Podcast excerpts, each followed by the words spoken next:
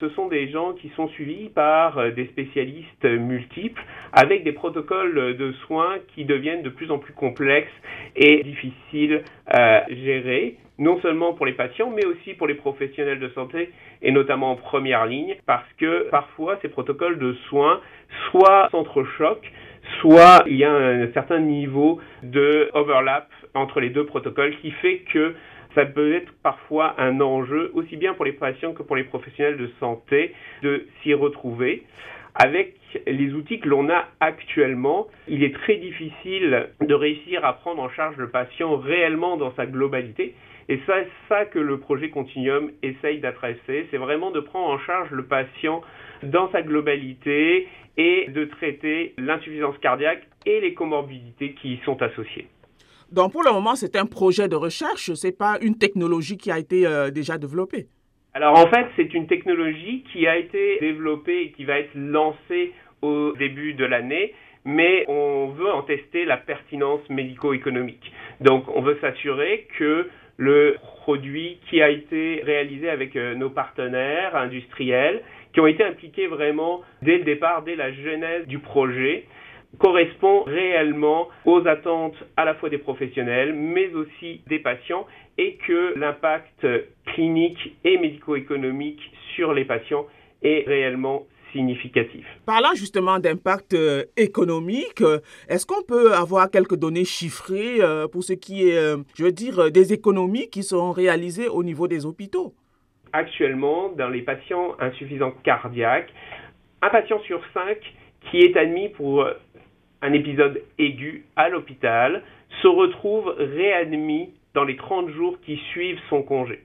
Donc c'est un taux de réadmission qui est aux alentours de 22% au Québec et ce taux de réadmission est générateur de surcoûts très très très importants. On parle d'une réadmission qui coûte généralement 40% de plus que l'hospitalisation euh, initiale. Le but de ce projet, en prenant en charge le patient dans sa globalité, c'est justement d'avoir un impact significatif sur ses réadmissions et donc d'économiser de l'argent pour le système de santé. Parlant à présent de l'abordabilité de la technologie pour les patients, dans quelle mesure euh, auront-ils facilement euh, accès à cette technologie-là? Est-ce que c'est moins cher? C'est une technologie qui a été développée avec les patients pour les patients. On a vraiment des patients partenaires euh, du projet et puis le patient est vraiment au cœur de notre démarche. Donc avec nos patients, on décide de la façon dont la technologie doit être euh, utilisée, des choses qui peuvent être très simples comme la taille des boutons, la facilité du nombre de clics pour que l'expérience patient soit vraiment optimale.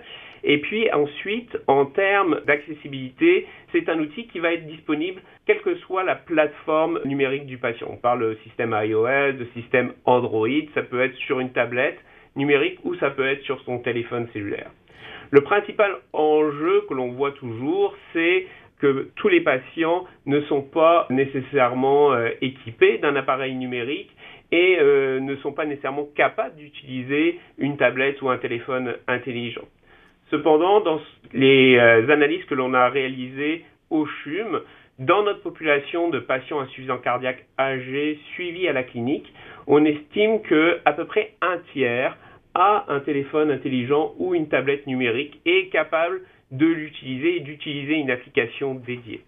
Un tiers, ça reste quand même extrêmement significatif parce que si on réussit à améliorer la qualité de vie et les réhospitalisations de ce patient-là, on va avoir un impact important sur notre système de soins. Puis il ne faut pas oublier qu'il y a de plus en plus d'adultes qui s'équipent de téléphones cellulaires et de tablettes et qui dans quelques années vont être confrontés à l'insuffisance cardiaque et donc le taux de gens qui vont être équipés de ce matériel-là va croître. Et quand est-ce que la technologie sera-t-elle effectivement euh, disponible sur le marché? Notre programme de développement est de lancer la technologie au tout début de l'année 2020 euh, avec une première cohorte de patients au CHUM. Puis, à la suite de cette première cohorte, on va faire un certain nombre d'ajustements sur la technologie. Ensuite, lancer la technologie sur plusieurs centres hospitaliers au Québec, des centres universitaires, mais aussi des centres communautaires.